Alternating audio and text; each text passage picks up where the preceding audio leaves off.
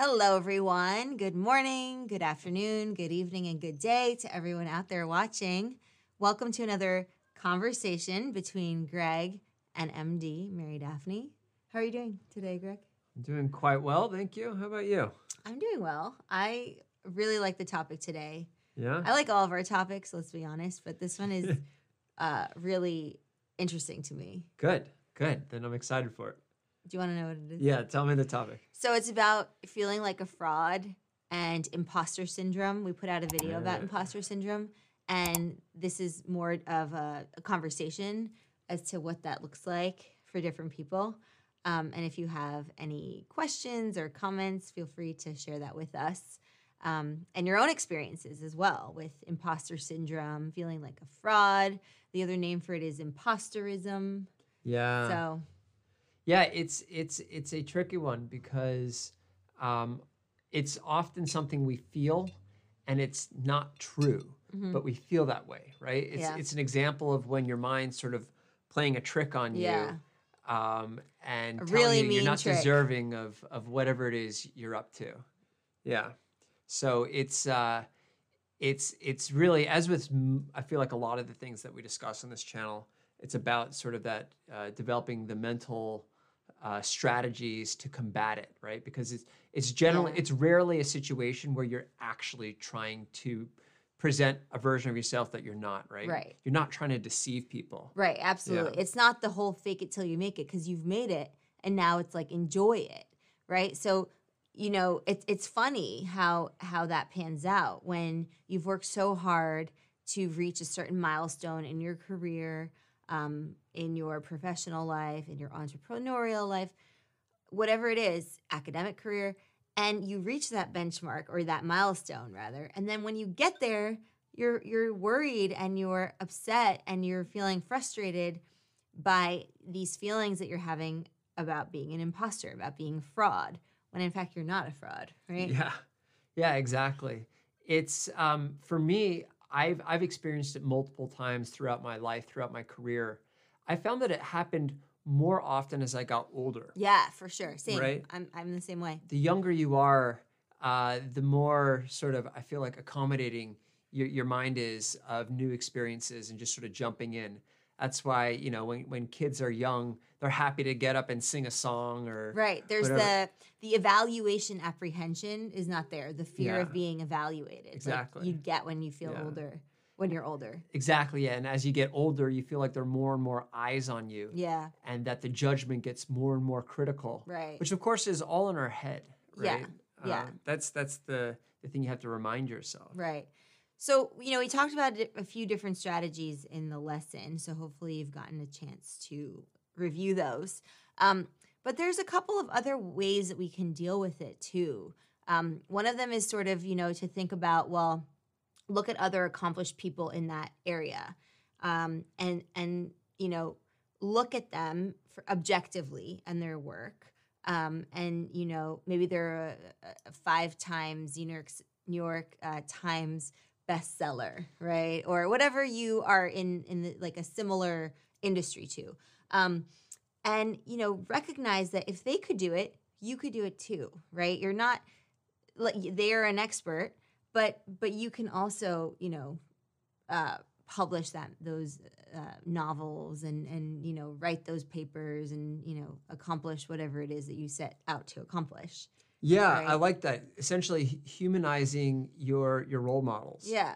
and I, I- I will say i think we're lucky to be living in this era because we see that more than ever now with the advent of things like youtube Right. and social media you do get this personal view into Yeah. into people's lives and particularly celebrities um, and people you as- aspire to, to become Yeah. you know uh, in, in terms of a career but in terms of professionally and as soon as you see that they uh, have their own challenges and that you know not everything's glitzy and glamorous for them i mean look some people do continue to portray that even with with all these new tool, tools Yeah. but the, the role models that I like the most are the ones that uh, that also uh, disclose the challenges that they're confronting. For sure. right? The obstacles that they have to overcome, because um, it reminds you that they don't have it all figured out either. Yeah. None of us do. Nobody does. Even Yeah. the most like polished person, the most eloquent speaker, you know, the most uh what is the word I'm looking for? Um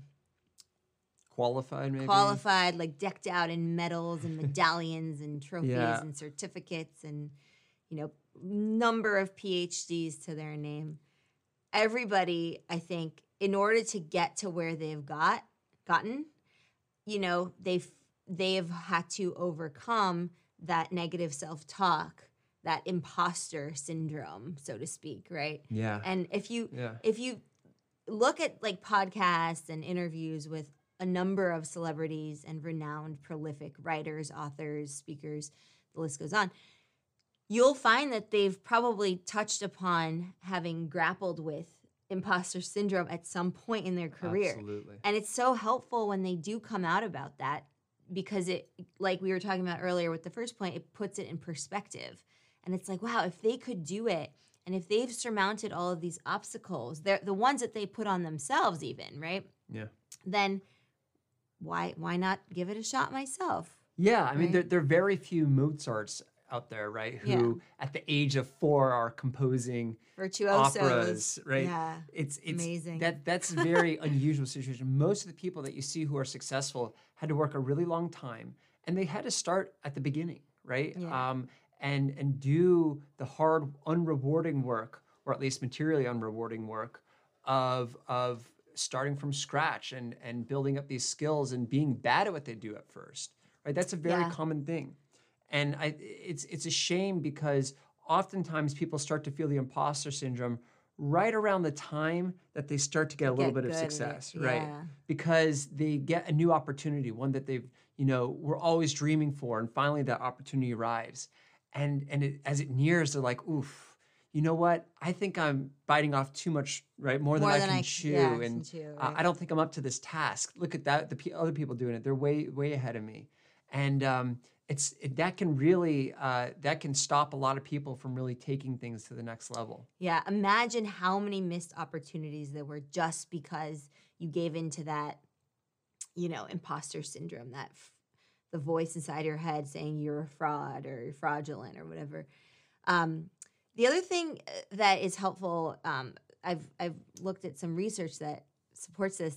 It's the idea that you get an expert to weigh in on your accomplishment thus far. So, for example, if you got you were enrolled, admitted uh, into a very prestigious um, PhD program in a very important field or whatever. I mean, all fields are important, but let's say it's like Prominent cutting field or pr- visible field. right like cutting edge technology or whatever and you feel like an imposter which is not uncommon to feel as a you know doctoral student um, phd student and so if one of your mentors or someone who is in that field that's the that's the important thing it has to be an insider so to speak so somebody prominent in that field were to come to you and say you deserve to be here you're doing a great job um, what is it that yoda says the force is with you The for- force is strong with this one. Yes. yes. Yes. If somebody says that to you. Obi you. Says that too. Yeah. Yeah. He says it to Anakin? I, I'm actually no Obi Wan. Yeah, Obi Wan might have said it to Anakin, or they all say it to each I other. don't know. It's a just- common phrase. Yeah. Love to geek out over Star Wars. Yeah. Um, anyway, so if you get someone, you know, and, and it's not to say that you should fish for compliments, but you can really what what what the research is showing and recommending is that you have a frank and open discussion with, let's say, your mentor or mentor figure, or even your dissertation advisor, um, and say, "Look, I'm having these feelings where I don't feel like I belong. I don't deserve this," and they probably won't tell you, "No, you don't deserve this."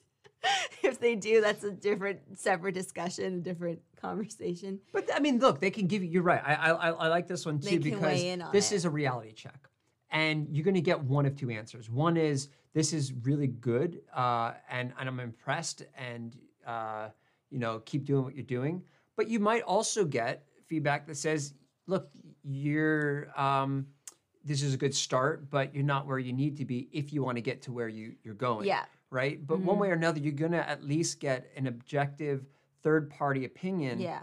on honest feedback. on, on you, you you can know that with them there's no sort of mental games going on in their head yeah. and so it's actually in this case i think the less familiar this person is with you right the better it, it can be Right. um, which is always why it, it, it can be worth paying for you know a coach or someone to Yeah. weigh in Yeah. because they don't have any baggage they don't they're not worried about sort of offending, Offending you, you. or hurting your feelings Yeah. they're going to tell it how it is and that kind of feedback can be really important um, because oftentimes you're doing better than you think and sometimes you have the opposite which is you, you think you've got it totally under control and that Yeah. it's you know flawless and it turns out not to be Oh gosh, It's like that's of another type of reality check, and I think that one hurts more, right? It's one thing to feel like an imposter and and have someone say, "Well, of course you're not. Like you belong here. Look at you. Look at Yeah. you know." You're doing a great job, and then another thing to have like that uh, Erlich Bachman The moment, like yeah from from Silicon, Silicon Valley. Valley, yeah um, where it's like it's just complete denial of reality. it's Um, called delusional yeah, delusional. yeah Um, and so that's an interesting one. And then the other one is is, and we talk about it a lot on this channel, um, you know, because we we cover topics that help us become, you know, mentally strong, the mental fortitude to help us uh, with our social connections and enriching them. And so, of course, this will fall under this category of reframing, reframing the Mm. emotions and like realizing that the emotions can really carry on into uh, sort of seep into our physiological state. Right. Right? And this happens with public speaking and anytime we have to like perform right? Um, and so just like reframing those thoughts and those thought patterns to really sort of understand what's going on and why you might be feeling this like fake you know be feeling like an imposter Yeah, I always like um, I always like opportunities to introspect, to, Yeah. to sort of do a self evaluation, understand why you're feeling the feelings you're feeling. it's true Um, Yeah, it's a good and, one. And to sort of get the, to the source of it, and certainly by by getting a better understanding of what's driving your your emotions, Yeah. um, and the sensations that you're experiencing, uh, the more accurately you can decide if they are reasonable Right. or not reasonable yeah because so often they're not reasonable. So Yeah. often they're, you know, what you're feeling has something to, to do that is unrelated with your ability to perform or to to uh, your competency with something. yeah And instead, it might be because uh, you know there's something else in your personal life that's that's not going right, right or maybe you're, um, you know. Uh, struggling with another separate problem in your in your uh, in your work Right. that's sort of bleeding over into this part. Yeah. So understanding what's what's driving those um, feelings of doubt, yeah right? Getting to the core of that is a really um, powerful. Or it could have just been, you know, ten years ago, someone said, "Oh, you'll never be good at this. You'll never be an actor. You know, you'll never be a writer," um, and that sort of just sits in your head. It can be any of these things, Yeah. and to the extent that you can sort of pinpoint the source of that doubt, it rarely has to do with your ability to actually accomplish what you want to do. It has much more to do with something external that's that's creating this false sense of of uh, being a fraud. Yeah, I totally agree with that. And I think the final thing that I'll say on this um, is that, you know, you have to think about, well, how badly do you want this, right? How badly do you want that doctoral um, or the doctorate degree? How badly do you want that promotion? How, right? Are you going to just give up and let your um, inner demons convince you to quit or to, you know, perform poorly? um, and to give into that idea that you're an imposter? Or are you going to fight it and you're going to say, look, I deserve to be here. I'm going to work hard. I'm going to right prioritize this. I'm going to bring my A game, Yeah, yeah, right? Like just yeah. How much does it matter to you? Yeah. yeah. Do you want it? Right. And and yeah, I feel like that. That's sometimes uh, you don't. Right. And then And that's, that's okay. self-sabotage, right? And then that's that's okay, but then recognize that and then don't spend the next 20 years in that position, in Yeah. that whatever. Yeah, that's a miserable situation. Yeah. to be in. Yeah. Yeah, where, where it's like you, you want to want something, but you don't actually. And then, Yeah. of course, you're not going to do your best at that. Right. Like you said. If your heart's not in it, right, it's hard to convince our mind to want to do it too. Yeah. A lot to be said here, and I think we'll revisit this at another point. We'll find another way to bring it to light. And um, I'd love to hear what you have to say on this topic. What are some times where you felt like you, or are you currently feeling this way, uh, where you're sort of faced with these these you know inner demons of of yourself telling yourself that you're an imposter That you can't do it. yeah, so Yeah. we've all been there and if you haven't well you'll have some strategies now then to prepare you if that time were to come Yeah. Yeah. That's great. yeah All right. Well, thanks for joining us. We always enjoy these conversations. Yes. And yeah, we look forward to catching you in the next one. that's right happy Explearning everybody